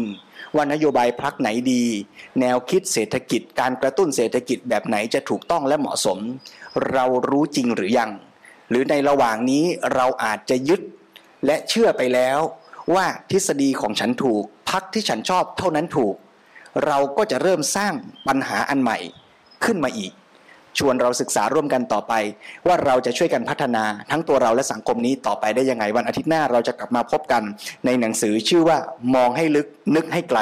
ข้อคิดจากเหตุการณ์เดือนพฤษภาคม 2535